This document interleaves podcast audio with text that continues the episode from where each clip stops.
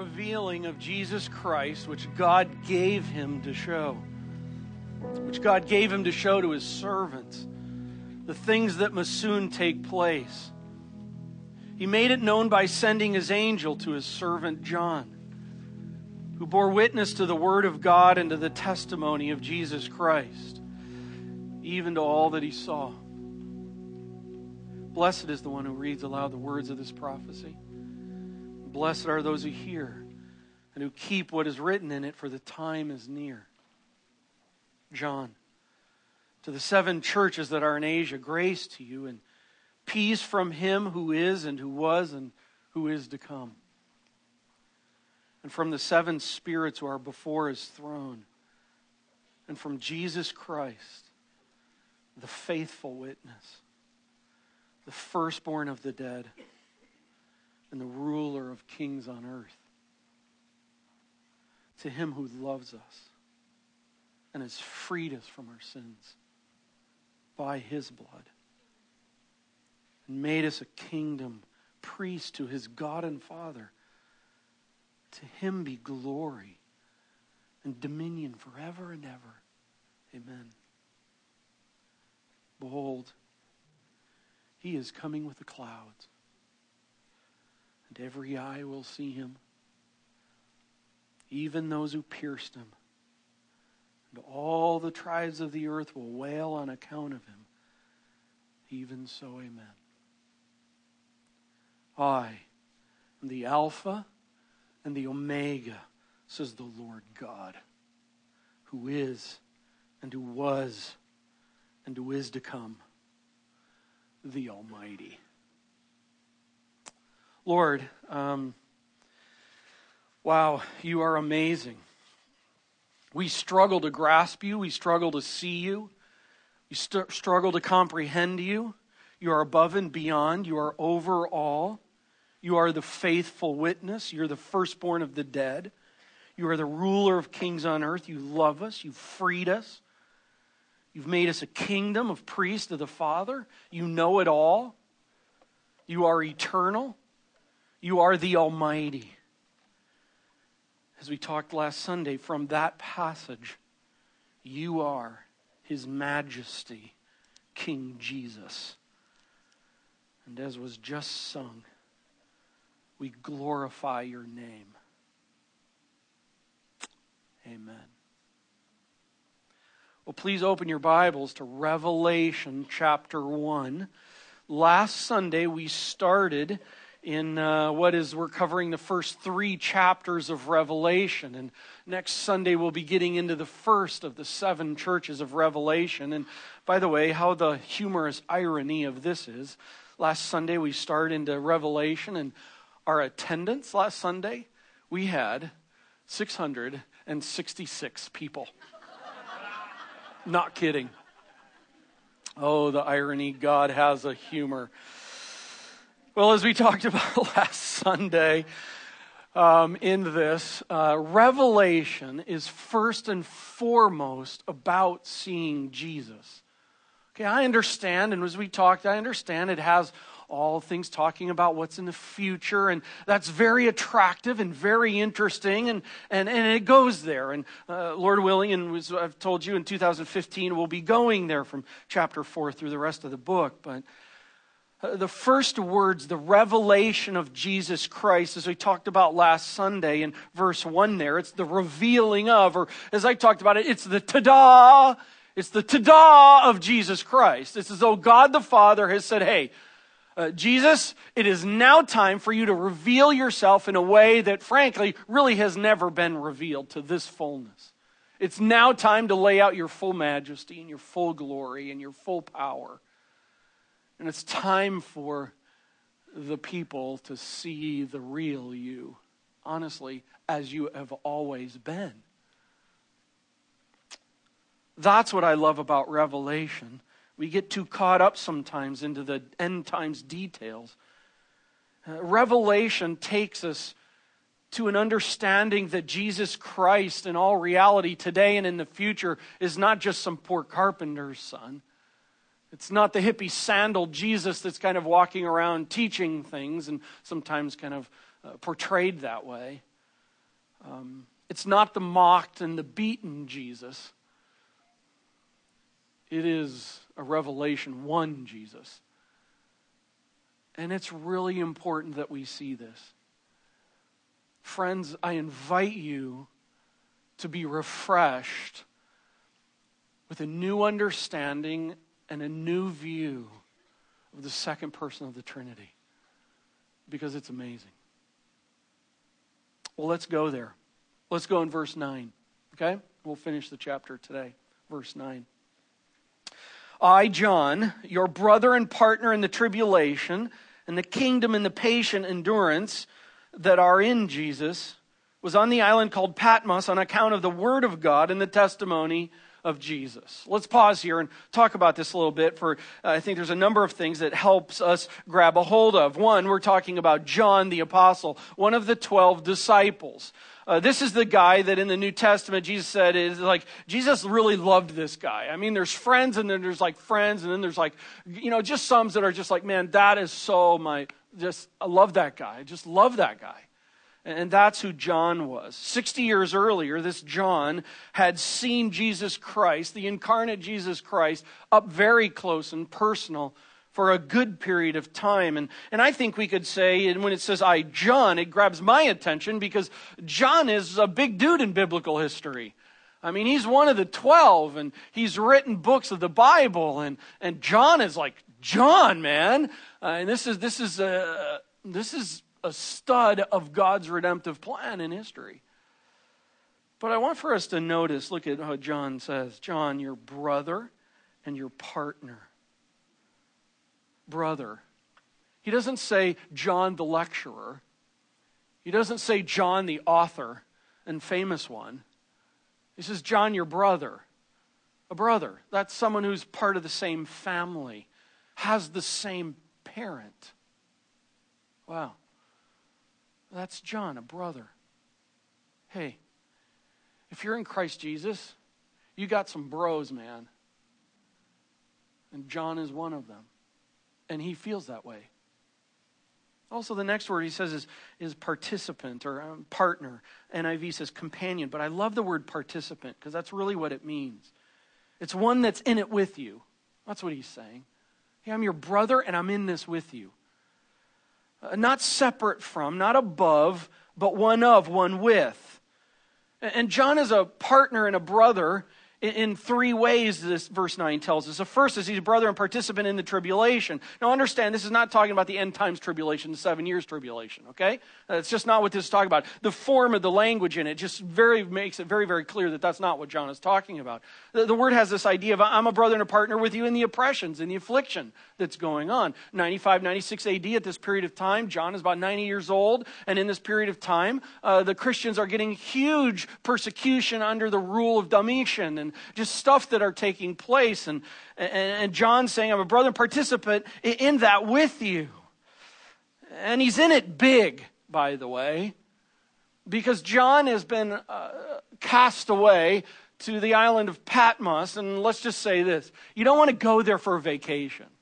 You don't even want to go there for a rest stop, okay?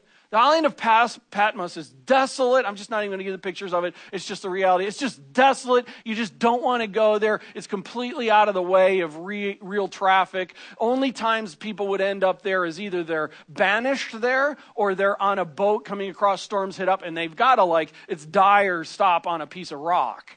That's Patmos. And John is sent there to die. And he's sent there to die because, look at the text, because he's a follower of Jesus Christ. Now, I want to pause on this because I think oftentimes we think of people like John, you know, the big boys, that they're not quite one of us. They have something special I don't. They really don't understand my reality because they live in a big boy, big world, highfalutin reality. There's just a tendency for us to think that way. And so when someone like a John says brother and participant, there can kind of be the thing of, it's like, yeah, that's nice, but you really don't get my world. True? I think it is. I just want to remind us that John has been banished to an island because he's a follower of Jesus Christ. And his brothers and sisters in Christ are still on the mainland, if you will, also suffering. But the truth of the matter is John's the one who's gotten the big target on his back. I mean, he's 90 years old. Just let the dude die. No. What you do is you take the big boy and you make a model out of him. I bring this up because I do think there's a tendency for us to read people like in Scripture that are, you know, the Abrahams and the Isaacs and the Josephs and the Jacobs and, you know, all these kind of guys and the Johns, and we just go, good for them, but they just don't know my life. And may I remind us, they do. In fact, I just want to kind of say this. Over the last 10 years, I've just had some opportunities to kind of be unique situations, to be able to watch, I'll just call it, some big guys in the faith. I've had some times to watch them and see them and observe them in various ways, and here's what I've learned. Bigger ministry impact, more pain.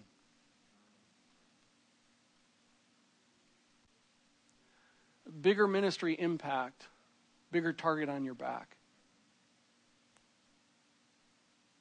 And I understand why I think that, oh, John, he's John, or these other people, they're the other people. They don't understand my life. They're in a highfalutin life. But I just want to say, especially in a social media gone mad world,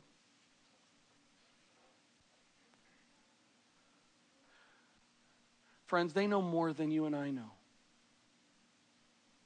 about suffering. And I love the fact that a guy like John says, I'm your brother, and I'm a participant with you in this. By the way, do you notice participant in tribulation on account of Jesus? I mean, he gets that. But also the second thing, he's a brother and participant in the kingdom. Because when you say just a brother and participant in tribulations, I understand it's like, whoa, that sounds like a bummer. By the way, with that, how often have you heard someone come and say, you know, hey, come to Jesus and experience tribulations? Now come.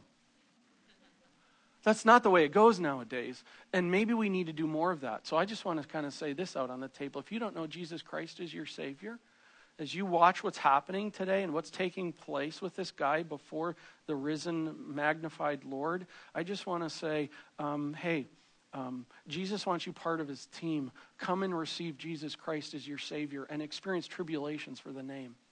Amen. And it's worth it. Amen. It's worth it.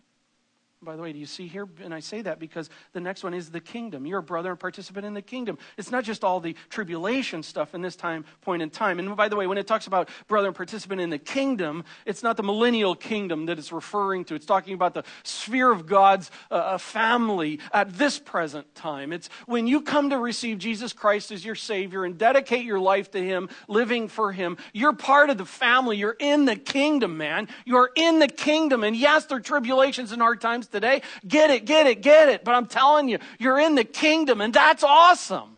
That's a wonderful thing. And John's like, I'm in the kingdom with you. I'm like, I can't wait to really get in the real deal, full out kingdom of the eternal state, because I want to talk to John. I love this guy. I just love this guy. And he feels for people. He just really does. Third, John says, I'm a brother and participant in the patient endurance. I've talked in the past, a long time ago, in James chapter 1, there's this word hupomene. It means to remain under. Here in this form, it's hupomone. And it has this idea of remaining under, but it's remaining under an expectation in the text is what he's talking about. It's the patient endurance of waiting under the promise that Jesus Christ is going to return. How about some days it's like, you know, people just are like, you guys are so knuckleheads. Saying, Jesus coming back. And like, where's the reality, dude? Show me, man. Wait under that patient endurance. I'm telling you, God's word says he's coming back. He's coming back. Wait under that. It's hard sometimes. Because I'm just like, get on with the program, man. Get on with it. Wait under that. We're waiting under that together. John, brother and participant in the tribulation, in the kingdom, and in patient expectation. Let's keep reading. I, John, your brother and partner in the tribulation, the kingdom, patient endurance that are in Jesus on account of the word of God and the testimony of Jesus. Verse 10. I was in the Spirit on the Lord's Day. If you know Scripture, it's not talking about the eschatological Lord's Day or the future Lord's Day, the terminology here. It's just talking about I was in the Spirit on Resurrection Sunday. That's what it's talking about. So I was in the Spirit on Sunday, and I heard behind me, he heard. Okay, understand we're hearing right now. I heard behind me a loud voice like a trumpet. What kind of a voice? A loud voice. Like say it loud. What kind of a voice? A loud voice, okay? And it was a voice. It wasn't a noise. It wasn't just like, ah! Okay? It wasn't just a noise that had meant nothing. It was a voice. A real voice coming from a voice giver. And it sounded like a trumpet. How does it, go back in the day of this period of time. Describing a voice, a trumpet in that day would be a call to worship.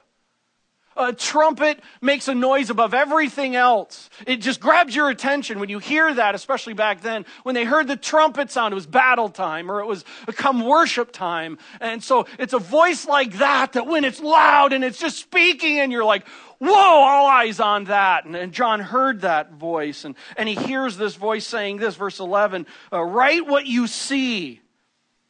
Write what you what? Okay, he hasn't really seen anything yet, has he?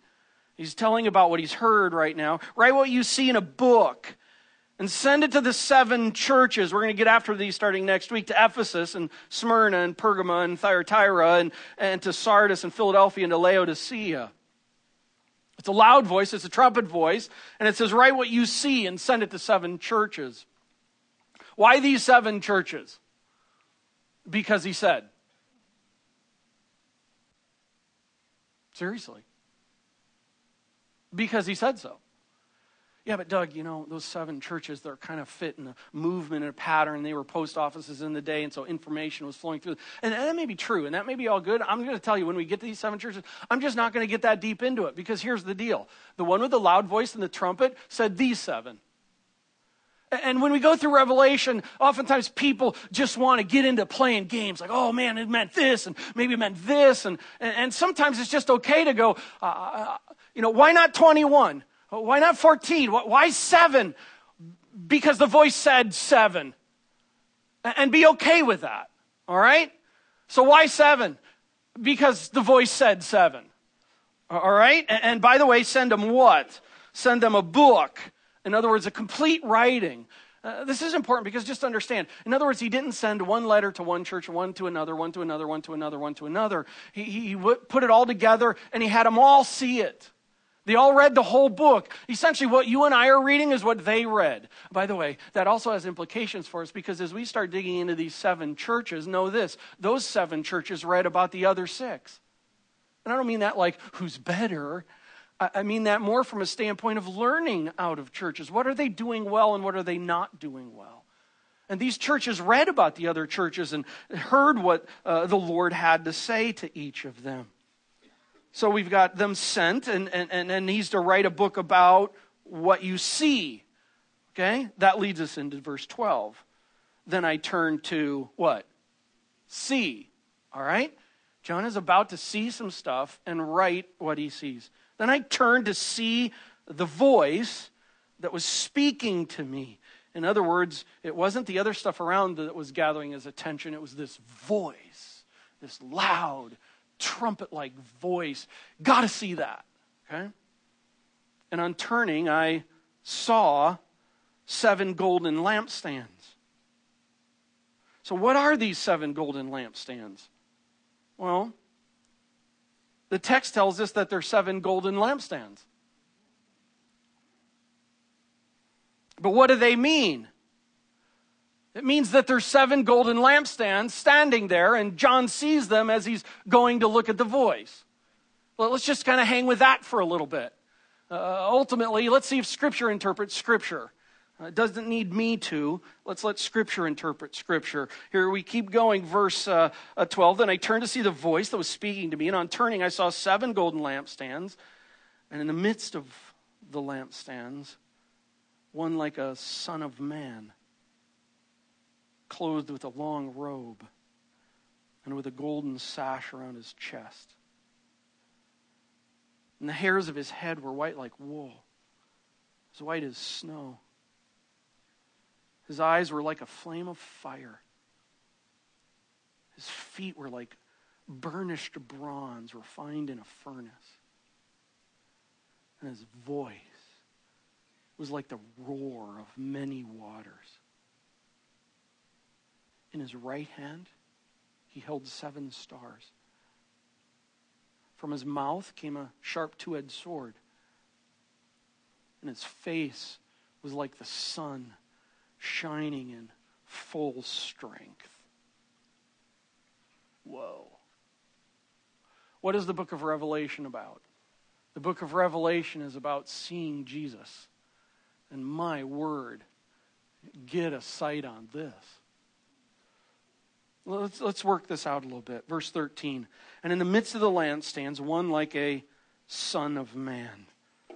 That term is, I think as we read it in English, it's like, oh, so he was the son of Joseph. Kind of like birth, he was one less than. And I understand in that time, the term son of wasn't referring to that here in that case. It's not saying that Doug is the son of Jerry, my dad kind of a thing. Son of, at that time, had the reality of speaking of equivalency.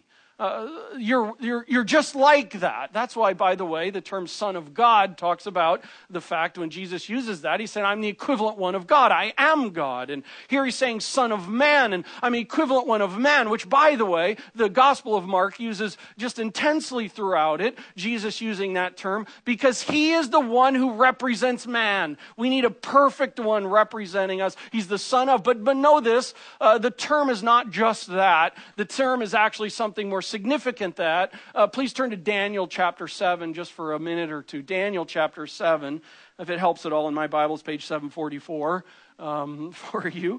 There's Psalms and a little later to the right, Isaiah, Jeremiah, Lamentations, Ezekiel, Daniel, do the fan, go to the contents, whatever, find it. Daniel chapter 7. I just want to read so we understand this term because it's the first thing that he uses.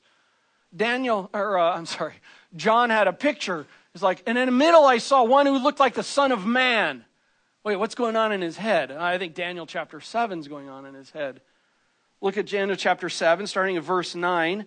Daniel here is at a time where he's having a vision and he's writing about it. And he says, verse 9, as I looked, thrones were placed and the Ancient of Days, which is God the Father, took his seat and his clothing was white as snow. And the hair on his head was like pure wool. His throne was fiery flames, and its wheels were burning fire. A stream of fire issued and came out from before him. 1,000 thousands served him, and 10,000 times 10,000 stood before him. The court sat in judgment. You got a feel for what's going on? And the books were opened. Go to verse 13.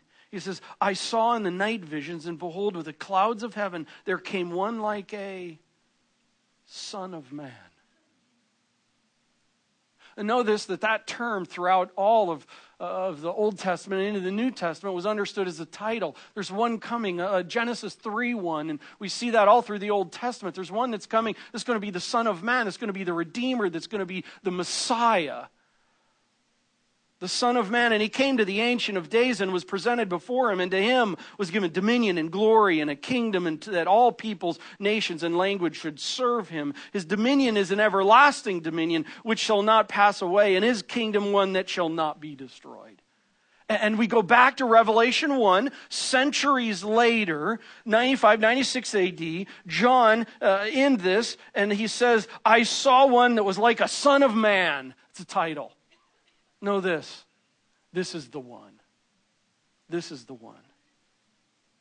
And notice what he's wearing. In the midst of it, he's the Son of Man clothed with a long robe. Long robe. We're talking about royalty in that. This is a King Jesus. And then he goes on, and with a golden sash. A golden sash was one of the things that the Old Testament priests were told by God to wear. That was kind of their outfit. That was their clothing that God had. So we already have here what John is saying essentially is, I'm seeing the Son of Man, the Daniel 7 one, and I'm seeing a king and a priest. Verse 14, the hairs on his head were white like wool, as white as snow.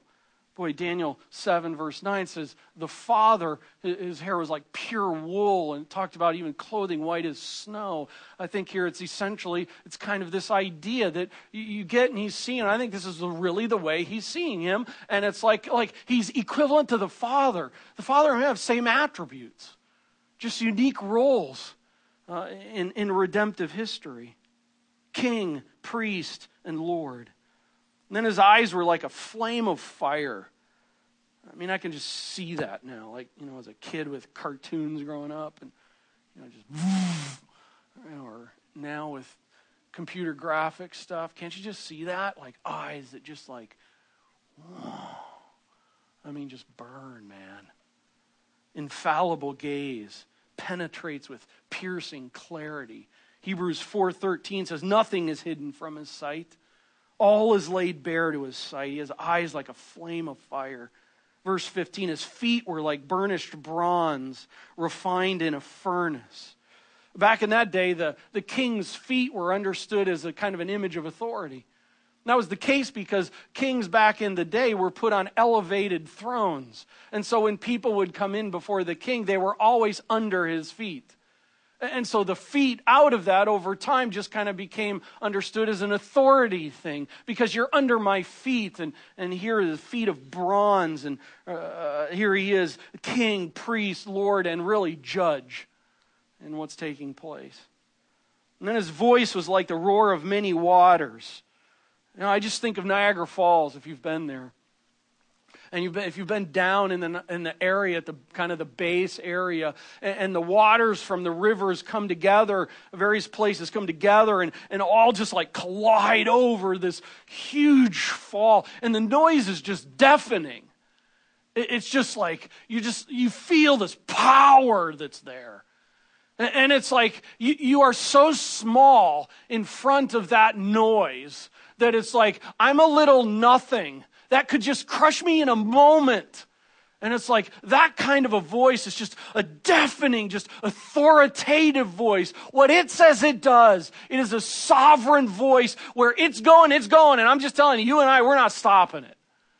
That kind of a voice. We've already gotten the idea that it's loud and it's a trumpet voice. And here it's a roar of many waters. Verse 16, and in his right hand he held 7 stars. By the way, every word matters in the Bible. Why not just hand? In a hand. I mean, is he anti-left hand kind of guy here? No, the right hand was the hand that was understood of the right hand is what blessing was given from. So when blessing in the Old Testament was given to someone, it was always the right hand. That's why you'll see that in the Old Testament. That's why you even see Jesus with the disciples. Can I sit at your right hand? It's like the special place. The right hand kind of a place is what's key and important. And what's in his right hand? You tell me. Stars. Oh, come on. They can't be real stars. How about this? How about their stars? Let's see if Scripture tells us what they are. Okay? And from his mouth came a sharp two-edged sword. I mean, come on. You can't talk with a giant sword. You know, like, true? What's he saying? He's giving a reference here to what's happening. May I just note this? It's a sharp sword and not a dull sword. It's a two-edged sword, not a single-edged sword. And it's a sword, not a pocket knife. It's a double-edged sharp sword. Cut through that baby. I mean, that thing can cut through anything. When it speaks in the kind of a way that has power and authority, and it just cuts to the chase of it all. I mean, whoa. I don't want to debate that, that guy. It's just, he knows it all. You don't fight back against those words. and then look at his face. His face was like the sun shining in full strength. By the way, it wasn't just like a man, his face was like a bright light. It was like the sun. And it wasn't like the rising sun, and it wasn't like the setting sun. Rising sun, the setting sun, man, you can go out and really enjoy that and sit and watch and just be enamored by its beauty, right? But the noonday sun, I mean, blind me. Now, I even have two eyes that dilate a little bit different, and so I know I'm a freak. And so in it, when I go out in the sun, it's just, even kids, with my baseball pictures as a kid, I got one eye shut. Because they always, make you look in the sun when they take the picture. Like, what's the deal with that? It was just the cruelest thing. Put all these little kids up there looking and said, smile. That was usually what happened. And I'll just say, the sun is just blinding. It wasn't a flashlight. It wasn't a bright light. It was the sun, a bright, full strength out. You can't look at that. I mean, it's just amazing in it all. By the way, the sun has the ability to bless. I mean, it provides warmth and growth and life. And by the way, the sun can also burn and bring to judgment. So what are we seeing here? John saw, title, Son of Man. He saw him wearing a long robe, a golden sash. We see here in the text, he saw his hair, he saw his eyes, he saw his feet. He talks about his voice. He talks about what's in his right hand. He talks about his mouth. He talks about his face. I just say it this way. He saw King Jesus, Priest Jesus, Judge Jesus, Lord Jesus.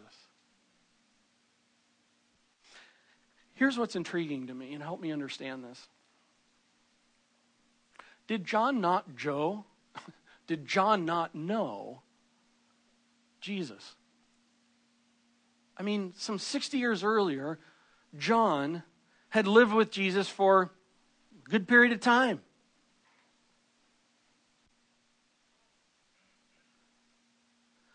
But he's describing something altogether different. He's not describing the poor carpenter's son. He's not describing the hippie-sandaled teacher. He's not describing the one that was beaten and mocked. This is full majesty Jesus. Full power King Jesus. By the way, this is the Jesus that's always been.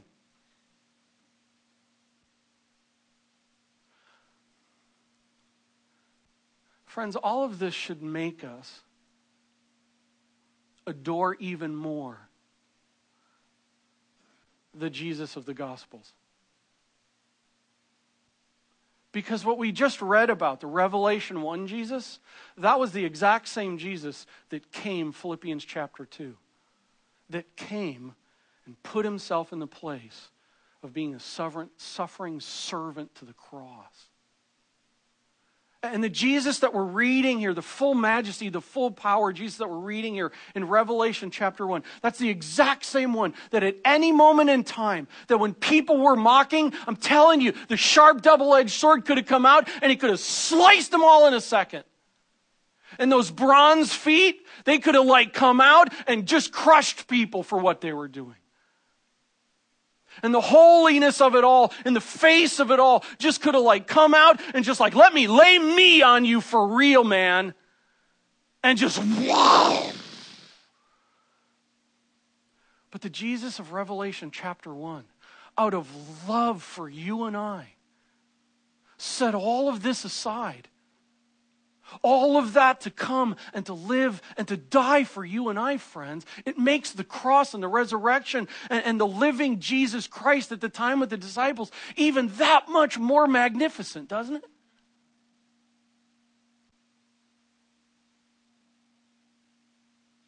Followers of Christ, I think you and I,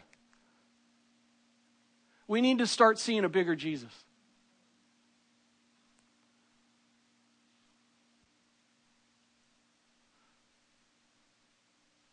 John knew the Jesus of the Gospels. But boy, he's describing someone altogether unique. So what does he do? Verse 17, when I saw him, it had been 60 years since I saw him. So I ran up and I gave him a hug, man. I high-fived him. I'm like, dude, 60 years. Oh, man, it's good to see you, my friend. Wouldn't that be what we would, sorry. Wouldn't that be what we would do? When I saw him, I fell at his feet as though dead. This is the one that Jesus loved. Okay, for proper application of this, because I think sometimes proper application of this gets taken in the wrong direction. Was John a believer of Jesus Christ or an unbeliever? Was he redeemed in Christ or unredeemed? He was a redeemed follower of Jesus Christ. Okay, this is a redeemed follower of Jesus Christ approaching Jesus in all full majesty and power. So I want to talk to you, those of you who know Jesus Christ as your Savior. Because that's what the text is talking about. And by the way, if you don't know Jesus Christ as your Savior, I just invite you to consider here what's happening in all this. And I would invite you to enter in to a relationship with this Jesus. But for those who know Jesus Christ, I ask this in application. What's been your posture over the last week before Jesus? What's been your posture over the last month as to Jesus Christ? Is it kind of like, whatever, doing my thing? Is it kind of like, I just don't want to hear? Is it kind of been trying to do that? Hey, high five, man, bro. And it's like, that's just so not fitting. Has it been anger? What are you doing? Maybe it's just kind of like, do you even know what you're doing?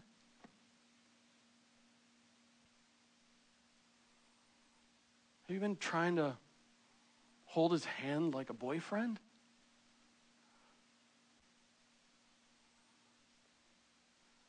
Follower of Christ, I think we need to fall face down.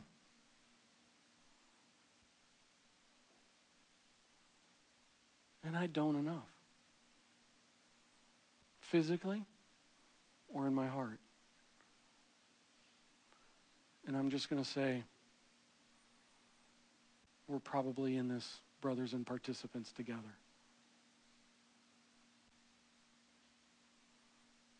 Revelation 1, Jesus changes how you view him in life. And it's time to fall face down.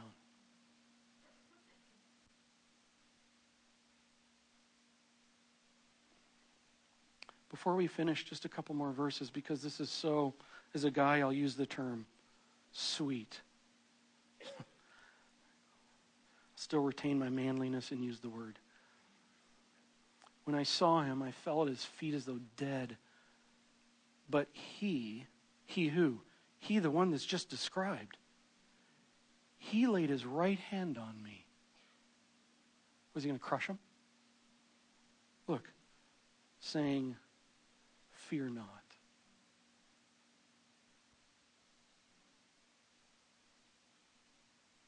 How sweet. Friends, that actually means that this mighty, awesome power, Jesus, knows what you're thinking and feeling. And he doesn't take his bronze feet and just like crush John's head.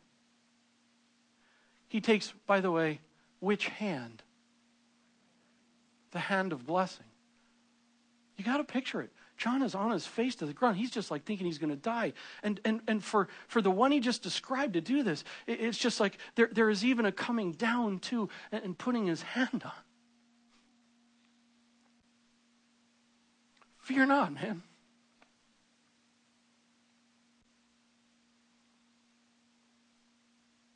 Do you know that, Jesus? I mean, this majesty and this power. And yet this grace and this kindness and this love. He knows where you're at. Fear not, I am the first and the last and the living one. I died. Behold, I am alive forevermore, and I have the keys to death and Hades. He just doesn't know about it. He owns it.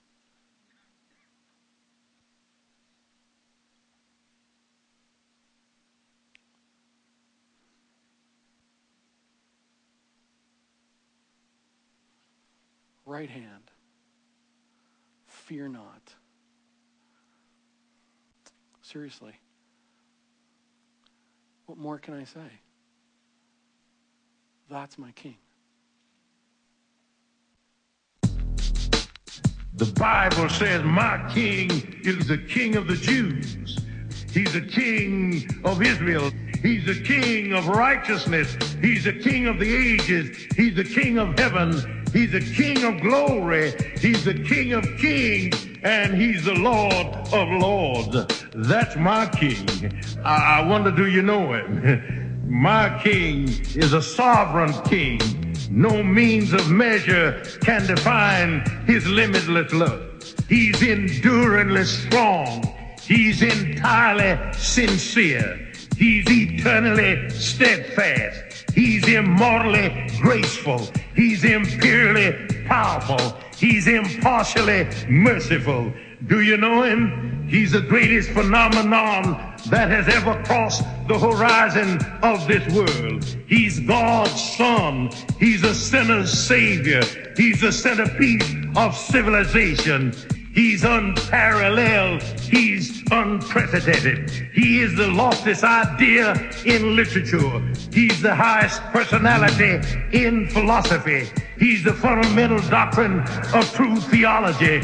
He's the only one qualified to be an all-sufficient Savior. I wonder if you know him today. He supplies strength for the weak. He's available for the tempted and the tried. He sympathizes and he saves. He strengthens and sustains. He guards and he guides. He heals the sick. He cleanses the lepers. He forgives sinners. He discharges debtors. He delivers the captive. He defends the feeble. He blesses the young. He serves the unfortunate. He regards the aged. He rewards the diligent. And he beautifies the meek. I wonder if you know him. He's the key to knowledge. He's the wellspring of wisdom. He's the doorway of deliverance. He's the pathway of peace. He's the roadway of righteousness. He's the highway of holiness. He's the gateway of glory. Do you know him? Well, his life is matchless. His goodness is limitless. His mercy is everlasting. His love never changes. His word is enough. His grace is sufficient. His reign is righteous. And his yoke is easy. And his burden is light. I wish I could describe him to you. Yes, he's indescribable. He's incomprehensible. He's invincible. He's irresistible. You can't get him out of your mind. You can't get him off of your hand. You can't outlive him, and you can't live without him. Well, the Pharisees couldn't stand him, but they found out they couldn't stop him. Pilate couldn't find any fault in him. Herod couldn't kill him. Death couldn't handle him, and the grave couldn't hold him. Yeah!